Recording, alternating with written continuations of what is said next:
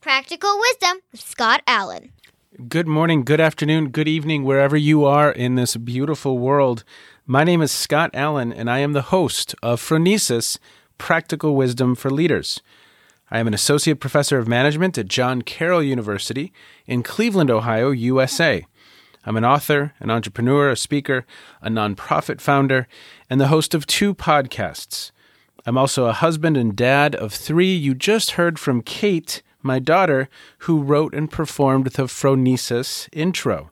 Phronesis offers a smart, fast paced discussion on all things leadership. My guests are scholars and practitioners, and we cover timely, relevant topics and incorporate practical tips designed to help you make a difference in how you lead and live. Now, I am proud to share that Phronesis is the official podcast of the International Leadership Association, an association that is near and dear to my heart. ILA brings together leaders and those who teach, study, and develop leadership, advancing leadership knowledge and practice for a better world. Learn more at ilaglobalnetwork.org. If you like what we're up to, please click subscribe so you can stay up to date as we release new episodes each week. You can also share what we're up to with others. And now, today's show.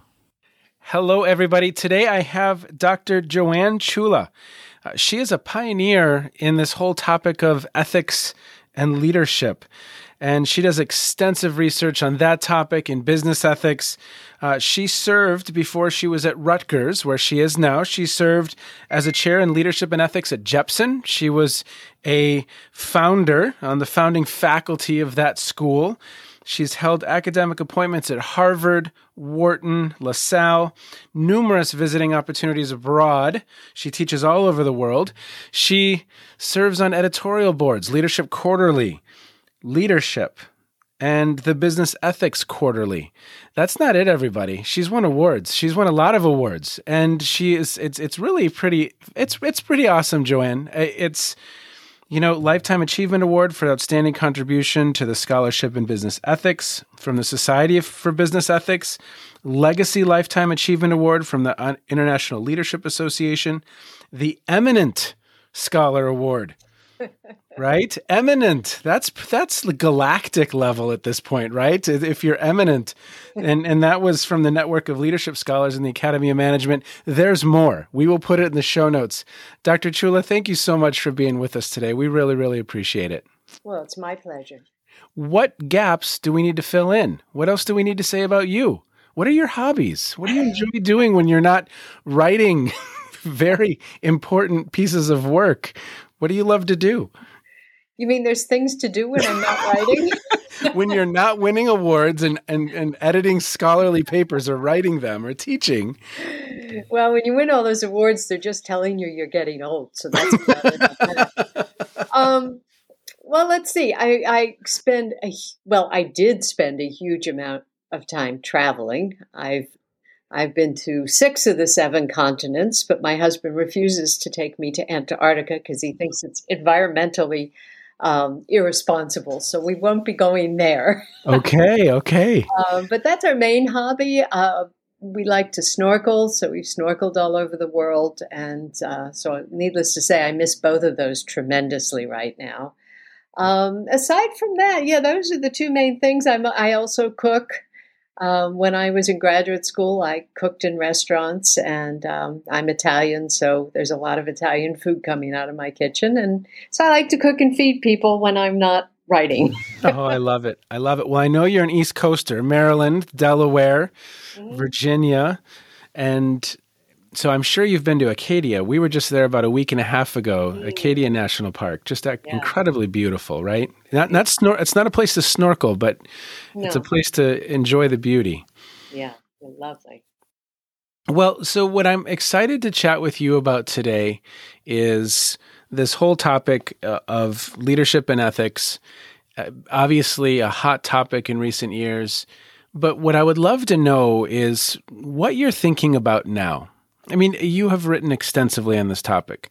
A wonderful book, The Heart of Leadership, and so many academic articles on the topic. what are some of your contemporary thoughts, just questions even you have going on through your head as you continue to think about and write about this topic? Well, I guess the main thing, what I'm thinking about now, actually, what I'm writing about now, is the role of emotion in leadership. Hmm. I had written a paper, was published last year, on um, resentment Hmm. and the power of resentment in leadership. And what I've been fascinated with, given the, the political developments, not only in this country, but other parts of the world, is really understanding there are things about leadership that circumvent reason. Hmm. And I want to try to understand what those are. And my first exploration into resentment was very telling and actually somewhat predictive of what might have happened. And let me just give you a simple example. Yeah. The reason why I was overwhelmed with this thought is that resentment is a kind of emotion. Philosophers have written about it uh, quite a bit. Nietzsche, for example.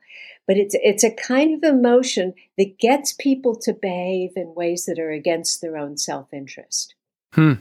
It can get people, and, and the leader follower leaders can get people not because they convince them, but because of the kind of relationship and emotions they have about the leader. They will do things that are seriously against their own self interest. Wow. And that fascinates me. I mean, I really want to understand that phenomena because it's kind of against everything we think about how we behave as human beings. Yeah. Yeah. Well, say more about that. So, the role of emotion. What are some things you're finding? What are you learning as you explore that topic? Well, you know, in leadership studies, there's a huge amount of literature. I even, you know, looked at how many used Google to find out how many articles were written about emotional intelligence. Yeah. Everybody loves emotional intelligence. It means everything and nothing. Yes. Uh, I've had some really interesting discussions uh, about this because, you know, it started out as a particular kind of empirical construct that, you know, people did experiments on and there were four factors to it. Yada yada. You know how we ac- academics are. But um, but then, of course, the whole idea seemed so intuitively right. Oh, yeah, some people really understand other people's emotions. And boy, this must be really useful for leadership, especially if they reflect on their own emotions. Well, yeah, that's good and it's common sense. No problem with that. Um, huge debates, if you look at the literature, John Antonakis and some of the other uh, leadership scholars, uh, huge debates over the quality of the research and the quality of the construct. Uh, some people say it's the same as social intelligence, which came before it, et cetera, et cetera.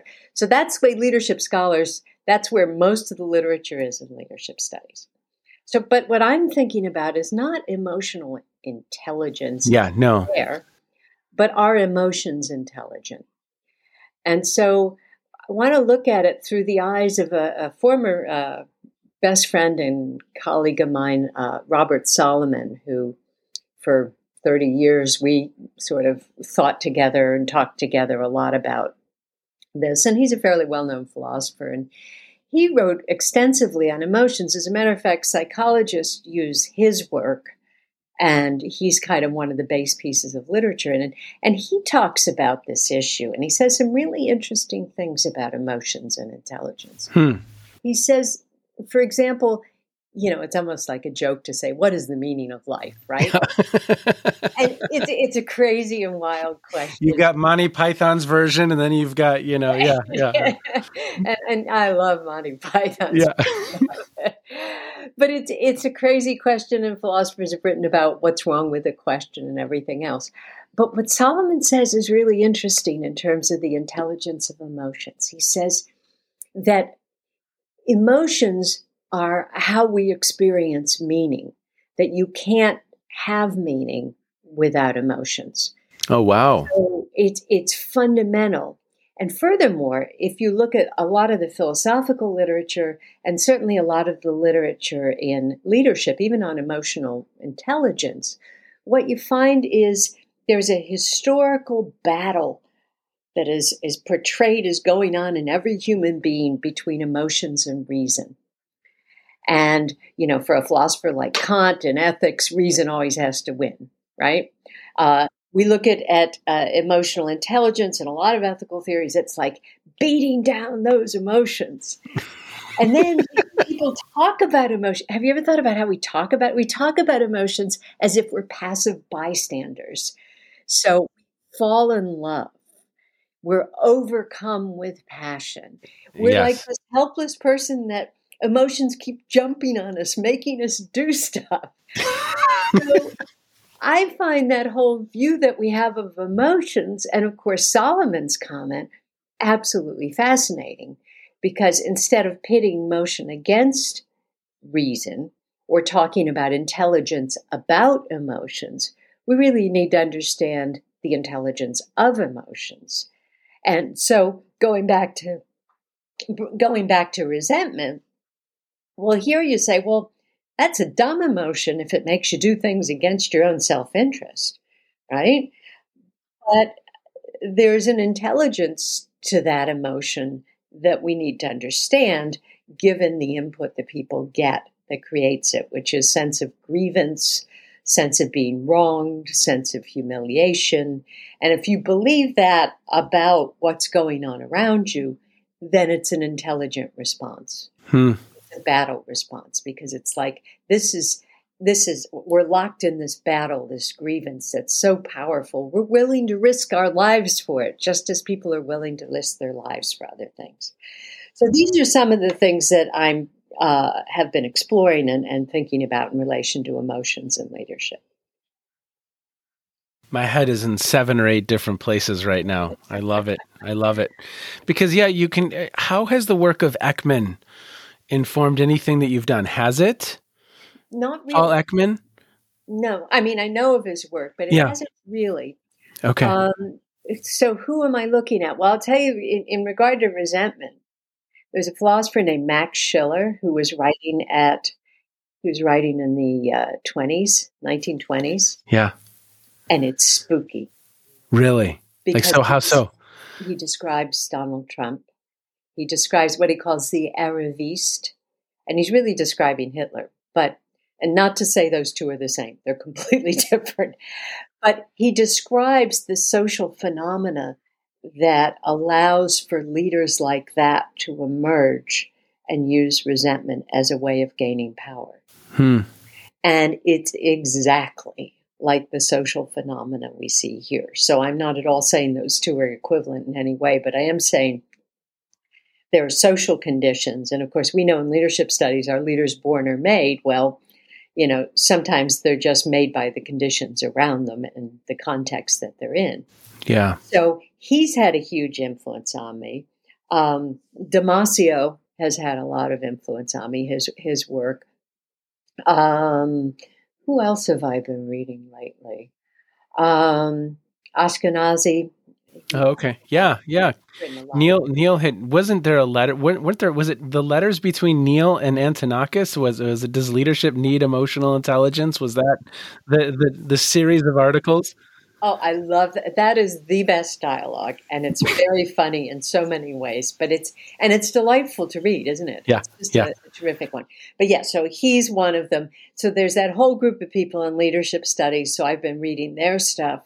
Uh, the focus of what I want to write about is more how the philosophical literature might add, shed more light on it than the parameters of sticking within the way the discussion goes forth in the leadership literature. Yeah, yeah. Well, you know, I have not had a chance to ask a philosopher this question, so you are the only one in front of me. so okay. let's see how this branch of the conversation right. goes. I've I've had a lot of people. I even have a podcast episode with a gentleman named Steve Kempster. You may you may know oh, Steve. Steve. Yeah. yeah, yeah, and and his his thing right now is leadership for what you know, but leadership for what, Scott? Right, right. Well, Steve Kempster writes on emotions too. Oh yeah, yeah. How do you think about that question? How do you think about that question? Leadership for what? Hmm. Yeah. Well, I think of it in a couple ways. First, in the broader context of the fact that leadership as a part of the human condition is something that that is sort of necessary for how we organize ourselves in society. And so that's what it's for. It's for helping organize ourselves in society when it's impossible for everybody to come to an agreement on it. And here I'll tell you a very strange story. Okay. and it stems from you're gonna uh, you're gonna counter my strange shift in conversation with a strange story. I love it. I'll tell you a very strange story. okay. I was back. I guess it was around in 2000, and I um, I had a UNESCO chair in leadership studies for the United Nations Leadership Academy, and so they sent me down. Uh, I traveled through uh, several African nations to talk to people about our programs and stuff like that. So when I was in South Africa, I was put in touch with the Desmond Tutu Peace Foundation, mm-hmm. and uh, which I ended up being on their board for six years. And at, I just happened to be there at this amazing moment when they were having this reunion of the ANC on Robben Island. And okay. they said, Do you want to come? And of course I did and the yeah. jailers were there, and all the key characters uh, from the uh, ANC that were imprisoned there. Where it was, it was an amazing thing. So I'm sitting there and talking to people, and they asking me what I do, and I said, "Well, I, I study leadership," and they said to me, "Oh, you have to talk to Lee Berger." I don't know how many people told me I had to talk to Lee Berger. Well, who the heck is Lee Berger? well, you're going to love this. Lee Berger is a paleontologist. And really? Oh, yes, a very famous one. He's one of the people who discovered not Lucy, but what's called the footsteps of Eve, which is these really ancient footsteps. Okay. All right. So this intrigued me so much. I was in Cape Town I flew to Johannesburg. He's at uh, Wits University, and I made an appointment to see Lee Berger. so I get there and I tell him this, and I said, Everybody came and told me I needed to talk to you about leadership. Well, it turns out this paleontologist who He's he's a leg man. By the way, paleontologists are either leg men men. And a leg person is someone who studies things like footsteps and leg bones. So that so wait, this is something I maybe could have not known. So they, I didn't know, but but you know that they obviously it's harder to find skulls than it is to find legs. Yeah. Oh wow. So so there's people who specialize just in legs. Yeah, well, they don't just special, but they they do a lot of work with those artifacts, right? Okay, so they, okay. They have so anyway. So then I said, okay, so what does this have to do with leadership? And then you know that old song, the leg, bone, leg bones connected to the thigh bone. well, he kind of did one of those and got all the way up to the head. Okay, and was explaining to me that uh, that leadership had there were certain conditions starting from studying the legs and the f- footprints and all of those kinds of things uh, there would be certain physiological conditions that would be necessary conditions before you could actually have the emergence of leadership as we know it. But wow. Yeah but that certain things they'd find in terms of the situation of the bones and other things would sort of give you indications if the social structure was such that there actually were um, that there actually was a kind of leadership that created a kind of organization that would allow for certain artifacts that would allow for for uh, all of these other things to happen. Um, wow. Um, my, my head just about exploded. when, I heard, when I heard, I'm sitting there going, well, this was worth traveling a significant distance to find out. Wow. and so, anyway, but apparently he had been going around giving talks about how all of this structural stuff was related to the emergence of leadership. So I became really, really fascinated by that. Wow. Wow. And so, leadership for what? We can say going way, way back that there are. you took us old school there. Biological, physiological reasons why we leadership. So yeah, I, don't think, I, don't think, I've ever told Steve that. I, I last saw him in Lancaster. you need to tell him that the next time you see that. I've heard you've been gallivanting around the world, wondering what leadership was for. You know, for what? And then, uh, oh, right. oh, that's great. Okay, so uh, that's one level. so let me bring it down to earth or, or something vaguely credible. Well, I think on the other level, though, the leadership for what stems from it because it's the question of, you know, what is the level of organization that actually requires a leader? And more importantly, there's an ethical side to it if you think of what leaders do, they're people who take responsibility for something. If hmm. you're the leader of an organization, you take responsibility. So it, the question becomes when is it necessary for that? So in ethics, there are huge problems with what collective responsibility. So all of these wonderful models of shared leadership and group leadership and fluid leadership and you name it kind of leadership the problem with that is ultimately some person or group of people have to take responsibility. It's, it's fundamental for moral accountability. So when we look at what leadership's for, one is moral accountability.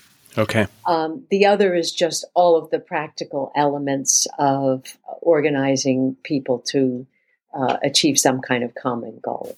So yeah. I don't know what Steve's looking for, uh, whether he wants to throw it out or not. But you know, I'll have to talk to him about it. well, I, you know, one one other way of looking at it uh, that I've at least been thinking about recently would be the the UN um, sustainability goals, right? That uh, are our efforts working to advance the world, at least in part, in some way, in these different dimensions.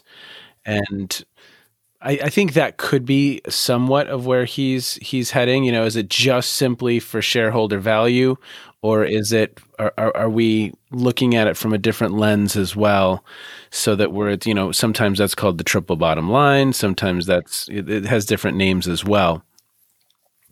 But it's an interesting. I, love how you kind of framed your answer to that question from paleontologists, right, to just how we organize. And any other way you think about that? Well, I mean, I, here's what I'd like to emphasize about it is the fact that, you know, as much as everybody doesn't like, you know, the single view of leadership, I mean, that's out of favor, the heroic view of leadership when it comes to moral issues or ethical issues like the environment or labor uh, policies and things like that, history tells us, and again, I'm not a scientist, so I, I use his, history is my data set. Yeah, yeah, yeah. when you're studying leadership, it's a really good one because the stuff happened. You know? Yeah, yeah. And you can look for patterns in history, and I, and that's generally a lot of my research is looking for patterns in history.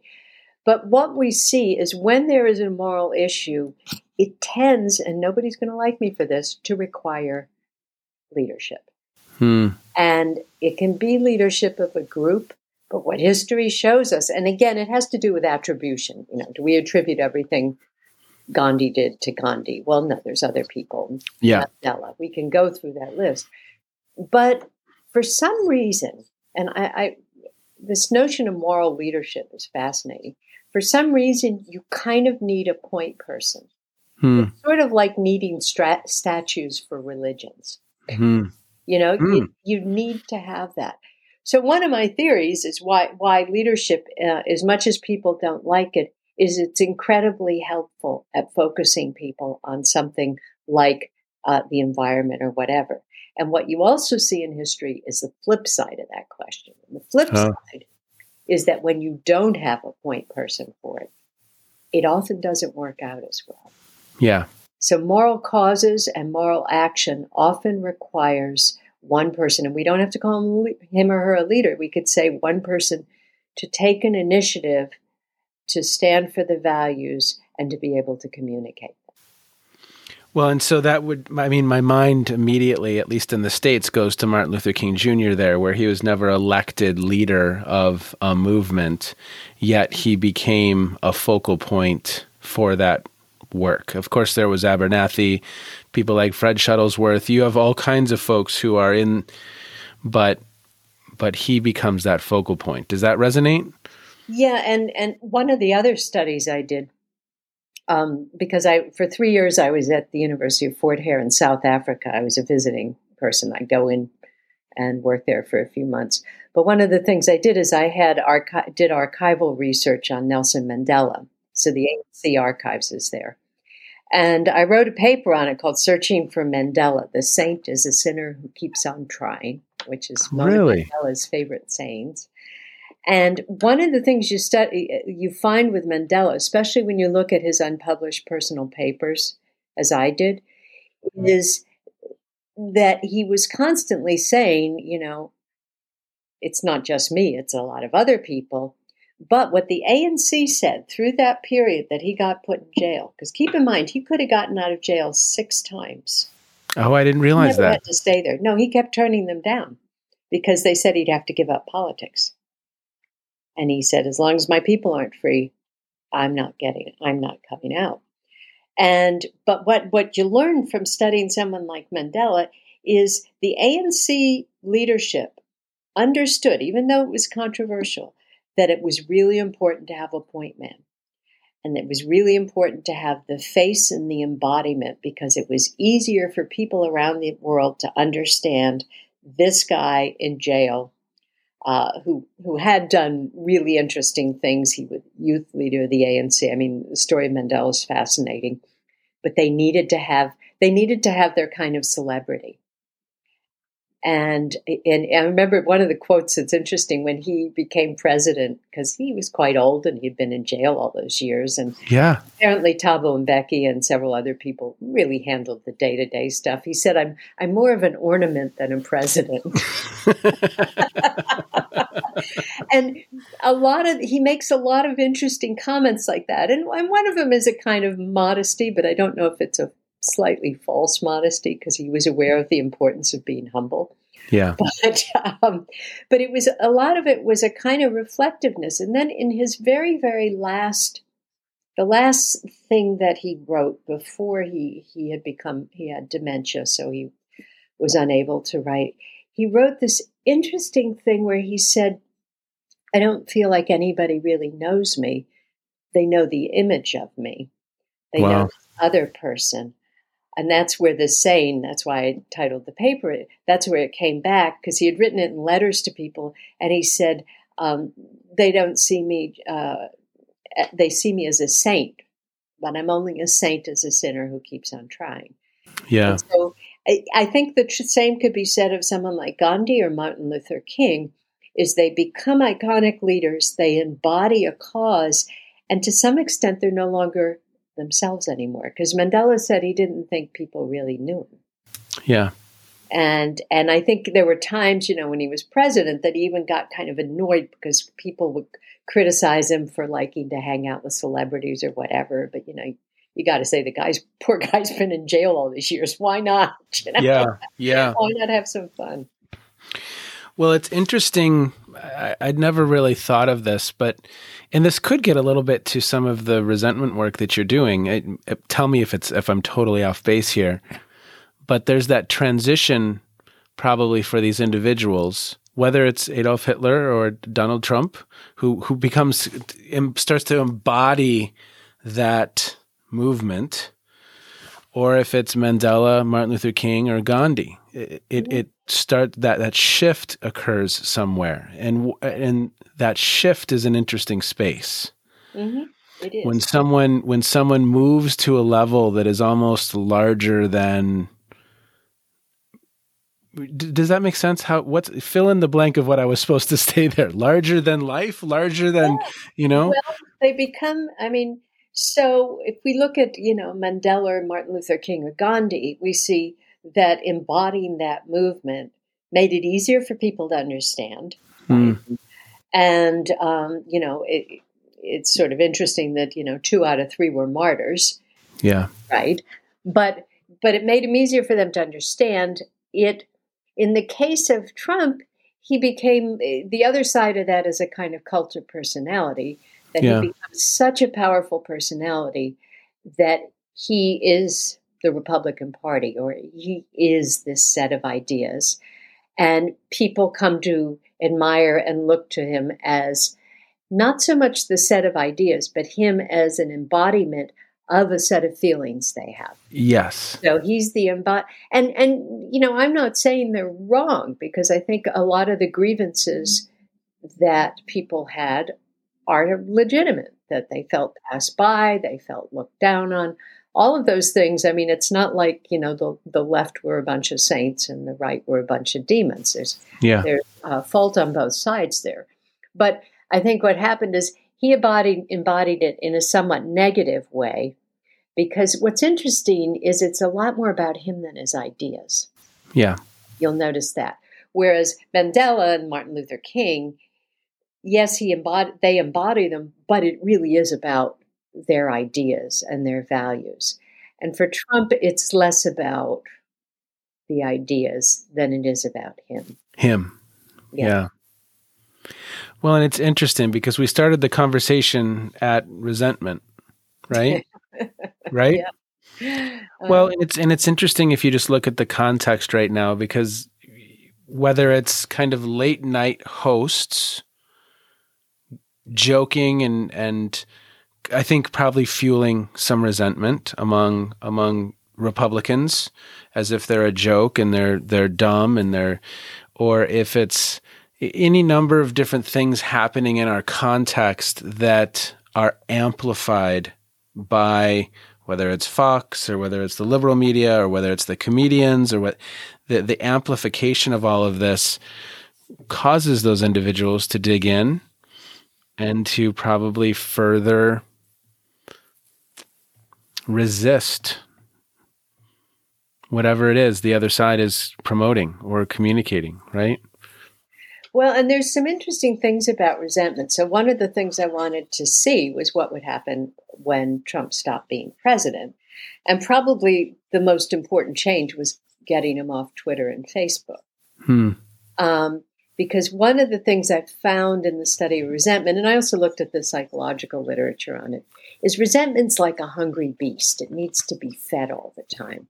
Ah, So what we saw was a constant feeding of it. So I was curious to see what would happen when those two major avenues. I mean, you still have Fox News and stop feeding. Now Fox News feeds it quite well. yeah. There's always somebody they're angry with, or they're you, they're snide about, or they think is insulting someone. That they're they're doing a pretty good job. Um, but he doesn't have as direct access as any anymore. So I wanted to know uh, what would happen but you're absolutely right. So, so now you don't have the uh, conservative media feeding it; you have the liberal media feeding it Hmm. in a way.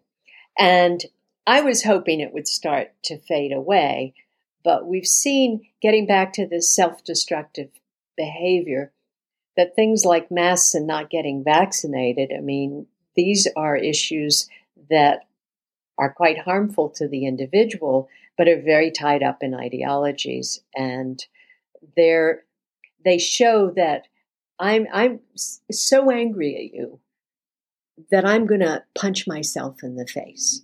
Yeah. Yeah. Yeah. Yeah. Yeah. yeah. you know, it's it's it's that kind of uh, feeling. So it's it's it's fascinating to watch, and again, we could start to heal it. But there's another aspect to resentment that people love, What? and that is resentment's delicious.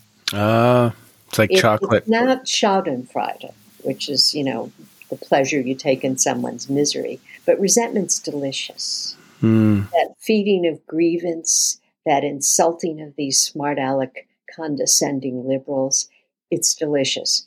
People love it. So that's the other thing is it's it's similar to Schadenfreude, very very similar emotion, and that's one of the things that makes it hard to crack because people will look for it. They'll want to taste. They'll want Yeah. they want to keep it going.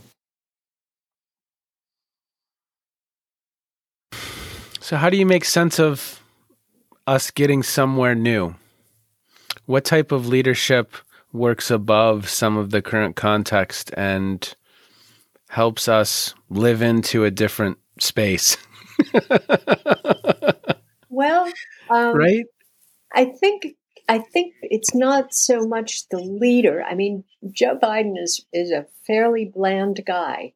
Hmm. So, I mean, it's hard to get the resentment going about him. You have to say things about him. I mean, you have to work at him. So they, you'll notice the tar- the bigger target is is going to be in the media, and Hmm. that's that's the bigger problem because as long as see because it's delicious, people want to watch it. And Yeah. because they want to watch it, it's going to keep going. So unless the media starts to change, I mean, I, there's some interesting lawsuits going on now, uh, uh, particularly about the voting machines and things like that. There could be ways that the media starts to change a little bit, um, but I don't think there's a whole lot leaders can do about it right now. Uh, some of them may have to change. Some of them may get so outrageous that they'll decide this is not constructive. Maybe I'm being overly hopeful, but no, there's no magic bullet leader that could come in and do this. And I, I think that's a fantasy. I think we've got the best we can get in one that doesn't really feed it. I mean, they have to call him a, sol- a socialist or Nancy Pelosi. They, they like to attack, of course, they like attacking women. hmm Um, they have to do something like that. But I mean, Joe Biden is just not, he's a religious guy. He's got a whole bunch of the values. But again, so he doesn't create a lot of emotion. And Yeah. Maybe that's the best we can do right now is have a leader that doesn't do that. But Yeah. Yeah. um, there's a lot of noise going on elsewhere that I think is going to be hard to crack. Well, yeah. I mean, I think again, late night TV is fueled by picking on and and and making fun of the the the right and conservative talk is fueled by, you know, sniping at the left and it's billions of dollars. These are billion billion dollar industries that are are fueling the fire and and at times very unproductive, right? Especially the talk news. well, I mean, the one thing that could help, and and I think this, the one thing that could help is if people's lives start to improve, yeah. Yeah. Yeah. and that's that's the big thing. If they start to improve, they might want to get away from this because there's other things to do. yeah. And it's awful right now because we're still at the end of the pandemic.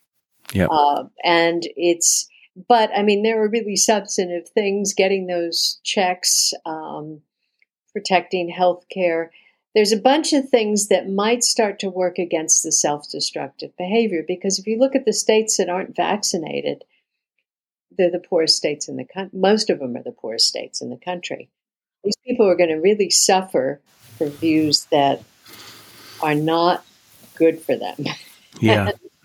and that that is is sad but hopefully you know we've got huge income inequality which is part of the grievance Yep. Yep. uh, we have a huge transformation of the demographics of our country Uh, Yep. that's part of the grievance so there's a whole lot of things going on but if people look and see that their daily lives are somehow improving maybe we've got a shot at sort of a better way of moving forward because and and what you want is you want both sides of the debate to be putting forth strong proposals for making people's lives yes. better. And you want the public to want people to make their lives better. Once Yes. they reach that point, you can start getting rid of the self destructiveness of, of the grievance. Of Yep. resentment. I think you're right. I mean, people being shut in for 12, 14 months, some of the shifts that are occurring contextually, whether that's digitization, globalization, and again, the demographics of our country shifting, it's it's a lot, right? And that's only going to increase in pace, whether it's the if it's the digitization conversation. I mean, it's you know, what are the most the top five jobs in the country are truck driver, sales associate, call center worker, food prep, and there's a fifth that I'm not. I mean, home care or, or yeah, something related to healthcare work. yeah, yeah, but but all of those are you know actively being disrupted because it's big Right. business. Mhm. So Yeah. And they're also not paid as well as they could be. Yep. Um, And well, I mean, same for teachers too. They don't get paid particularly well. Yeah. So, so these disruptions. So you've got huge labor disruptions. You've got people who, again, we're still going back. You know, years ago, I wrote a book called uh, "The Working Life: The Promise and Betrayal of Modern Work," and that that was published in 2000. And you started to see these huge shifts of uh, people who are making, you know, twenty five dollars an hour, who are stuck going and making minimum wage somewhere because the factory's closed. Yep. Um, Yep. And so, if there could be a reindustrialization, or uh, where do we find those jobs? Uh, where are the unions in all of this? Um, Yep. We can have, you know, now we have the Amazon workers. I mean, it's the same sort of thing. Can can those jobs be improved? How do we begin to think about those?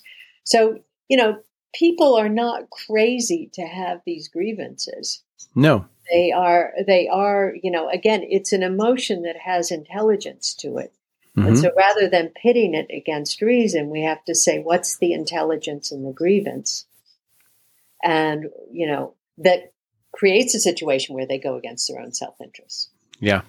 Yep. Well, I've told this story on the podcast a couple times, but my my grandfather worked at Hormel in Fort Dodge, Iowa, and had a high school education, but died with hundreds of thousands of dollars in the bank because he'd been conservative, saved, and could have a good wage. Right? That that uh, uh, that opportunity was afforded to him. He was an electrician. And you know, today in Fort Dodge, the largest employer is the prison uh, or the Walmart, right? And so, yes, I mean, I think I think those shifts, especially in our rural communities, are real, and you could look at it through uh, Maslow, even just a very simplistic way of thinking about it. Do people feel safe, like they belong, like they are in relationship, and many are far from that and then that makes self-actualizing even further right? It becomes a very very long stretch. And that's happening in our our urban communities as well right? So i think i, I love what you said there because uh, how do we how do we lift the whole so that more people have access to the life they want to live a, a life of meaning and a life of purpose and a life of hope and the more people that have that in our country, I think probably the better off we are. Yep, yep. And of course, layered on top of all of that, we can't forget the questions of race in this country. Yeah. Yeah. And and the fact that there are serious social justice issues which some parts of the country who feel this grievance that gets layered on top of it and I'm not even sure how they process it because Yeah. It's it's a diff- it's a different grievance than some people have. Yep. But it's it's obviously just as important, if not Yep. more so, in terms of how people lead a good life or can lead a good life here. Yep. Well, Joanne, as we wind down our conversation, uh, maybe share with listeners some things that have caught your eye lately, some things you've read or streamed or listened to that that you've enjoyed. And it could have to do with leadership, but it doesn't have to. Just anything. Okay. so- Maybe a new recipe. Let's take us to our happier place. An Italian recipe or your favorite scuba diving spot. oh, I can tell you that. Well, I don't scuba dive. I only snorkel because I, oh, snorkel. I'm sorry. Yeah. I, I like the freedom of snorkeling. Well, you know what's really it's really wonderful to snorkel in the Red Sea. Oh, oh, really? He is incredible, and not many people snorkel there. And um, yeah, it's re- and I have snorkeled in in Alaska too, Really? but that's not as interesting. You see a lot of kelp. Okay. a lot of plants under the water. It feels so- cold. Oh goodness! oh, So- that's great. Yeah, I think I think that's it, and I've, I've just planted my mint and bas- basil on my windowsill, and so that's all you got. I'm you're, I'm drawing a blank. So I'm sure there's there's lots of things I've been looking at lately, but I, I don't know where to begin. I am going to be writing a paper on Aesop's fables. Really? So tell us really quick. Let's let's let's let's end with that. Okay. I love that idea by the way. Yeah. Well, actually, the reason why I got into it's going back to the beginning to resentment, because the best way to understand resentment, and again, showing that throughout history, human emotions have remained pretty much the same, is Aesop's fable, the fox and the grapes. Oh, wow. So there's a fox on a hot summer day, and he's going along and he's very thirsty, and he sees these gorgeous, juicy dra- grapes hanging. And he looks up and says, Oh, I really want those grapes. So he jumps and he jumps and he jumps and he can't get the grapes. Hmm. And so he gives up and he says, Oh, they're probably sour anyway. And he walks away. And there's where we get sour grapes. Oh, wow. Okay. So the idea of resentment is this idea that's why it's, it can be self destructive that one of the grievances is that you can't have something. And if you can't have it, then it's bad. Uh, And uh, so good old Aesop, he tells us that. And of course, in one of my books on work, I talk a lot about all the Aesop images of work, the grasshopper and the ant, on and on. So I thought I'd really dig more into Aesop and see what he had to say about leadership. a lot of wisdom there. A lot of wisdom there, right? Okay. Well, thank you for the good work that you do. How can people learn more about you and your work at Rutgers? Well, let's see. Uh, I'm in Wikipedia. Okay. And um, That's how you know you've arrived. If you have a Wikipedia page, is it correct? Is your Wikipedia page correct? Or does it say that there was some scandal in 1973 that wasn't true? looked at it lately. But I'm, and now I'm terrified to look. the only thing I don't like about it is it lets people know how old you are. but um, yeah, so Wikipedia, they can just look in the faculty at Rutgers Business School. Uh, my CV is there, and uh, there's more description of my work. Um, I'm the director of the Institute for Ethical Leadership at Rutgers, so they can go to that website, see what we're up to. Uh, not much lately, but actually, we're doing doing some really interesting initiatives. We've been doing a huge initiative on race, Hmm. uh, even before Black Lives Matter, uh, and program leadership programs for Black professionals and people of color uh, in the nonprofit industry. So we have Okay. leadership programs for them, capacity building programs in that area, and um, that's kind of what we do. We have a really good team of faculty who do work on um, more on ethics related things. But my institute, we do both ethics and leadership.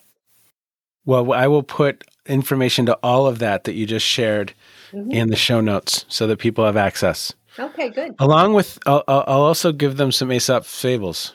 That's a great idea. Yeah. Yeah. Okay. Well, I really, really appreciate your time today. Thank you so much for the work that you do. Oh. Thank you for your mind and your good thinking, helping us better understand what it is that's swirling around us. we appreciate it. Thank you so much. You're welcome.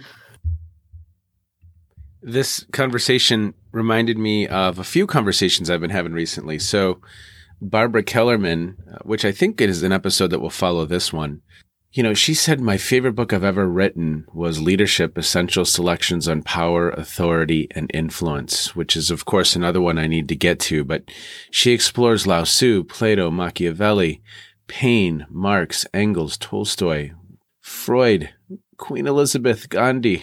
so, you know, you have these kind of historical writings by incredible thought leaders that have wisdom for us. And I think about my conversation with Mark and Brent about Plato, Aristotle, and Machiavelli and their work on philosophy and leadership. And then I'm speaking with Joanne, and she starts uh, talking about other philosophers and looking into the, to to the emotion of resentment and how that can fuel um, really toxic contexts and toxicity. Fascinating.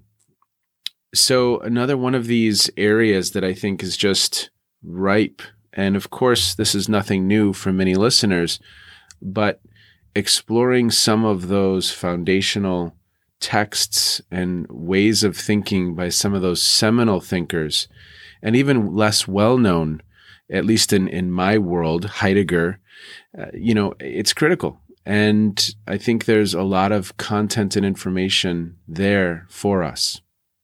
And I just continually am reminded by that. And then I, I did not expect us to go into the the anthropology legs, but again, it makes perfect sense that if you're going to talk about leadership and you're going to talk about uh, who we are as human beings, I mean, biology is a major force in that conversation. So, and we're going to touch a little bit on that with Robert Livingston, which is another upcoming episode, which was a fascinating and important conversation. So, as always, thank you for exploring with me. Thank you for listening. I hope you are doing good out there in the world, and I hope some of these conversations are helping you reflect on that work. Take care, everybody. Be well. And thank you so much to Dr. Joanne Ciulla. You, my friend, have just finished another episode of Phronesis Practical Wisdom for Leaders. To get in touch with me, visit www.scottjallen.net or send me a note at scott at scottjallen.net. I can also be found on Twitter and on LinkedIn. Now, if you have feedback, I would love to hear it. And as always, thank you so much for listening to Phronesis. If you like Phronesis, I have a second podcast. It's called the Captovation Podcast. That's with an O, Captovation Podcast, where I speak with experts on the topic of designing and delivering incredible presentations. And now, Kate's twin sister Emily with the outro.